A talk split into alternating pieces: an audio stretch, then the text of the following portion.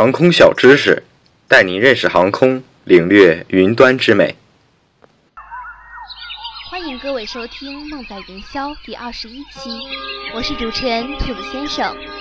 人们常常在晴朗的天空中看到喷气式飞机在高空飞行时，机身后会出现一条或数条长长的白烟，人们习惯地称它为“飞机拉烟”。其实这不是喷气式飞机喷出来的烟，而是飞机排出来的废气与周围环境空气混合后，水汽凝结而成的特殊云气。航空飞机界和航空气象学上称为飞机尾气，也就是人们俗称的飞机拉烟。那么它是如何形成的呢？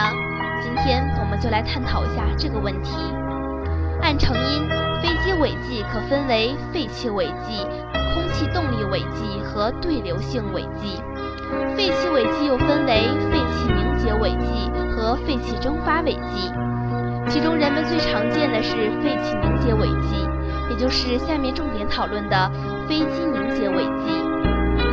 飞机飞行时消耗的大量燃料所产生的水汽和部分热量随废气排出飞机体外，进入大气层。并与周围环境空气迅速混合而形成凝结轨迹。它的形成过程与人们常见的地面上的露水、霜和空气中的云不同。飞机在高空飞行时排出的废气与环境空气相混合，此混合临界值时就会有凝结尾气形成。当增热效应占优势时，则不会发生凝结现象，也不会出现凝结现象。由于废气的增热与增湿效应是一定的，所以此混合气体中究竟会不会出现凝结现象，将取决于环境空气自身的温度、湿度和大气压力。简而言之，环境空气温度高时是有可能出现飞机凝结尾迹的。据有关资料表明，出现尾迹的时候，空气温度多在零下四十一摄氏度到六十摄氏度。约占出现飞机尾气的百分之八十六。如果空中温度高于零下四十摄氏度或低于零下六十摄氏度，一般很少会出现飞机尾气现象。飞机尾气高度的季节变化不很明显。总的说来，冬半年出现的次数多于下半年。尾气层的厚度平均在一到二公里，下限高度冬季最低，夏季最高。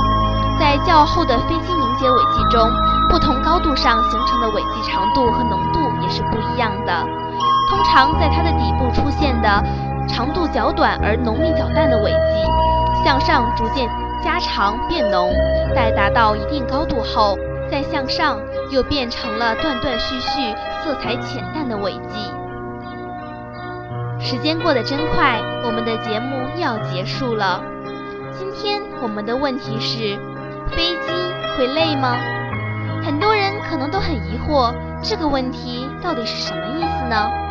我们下期解答。感谢您的收听，再见。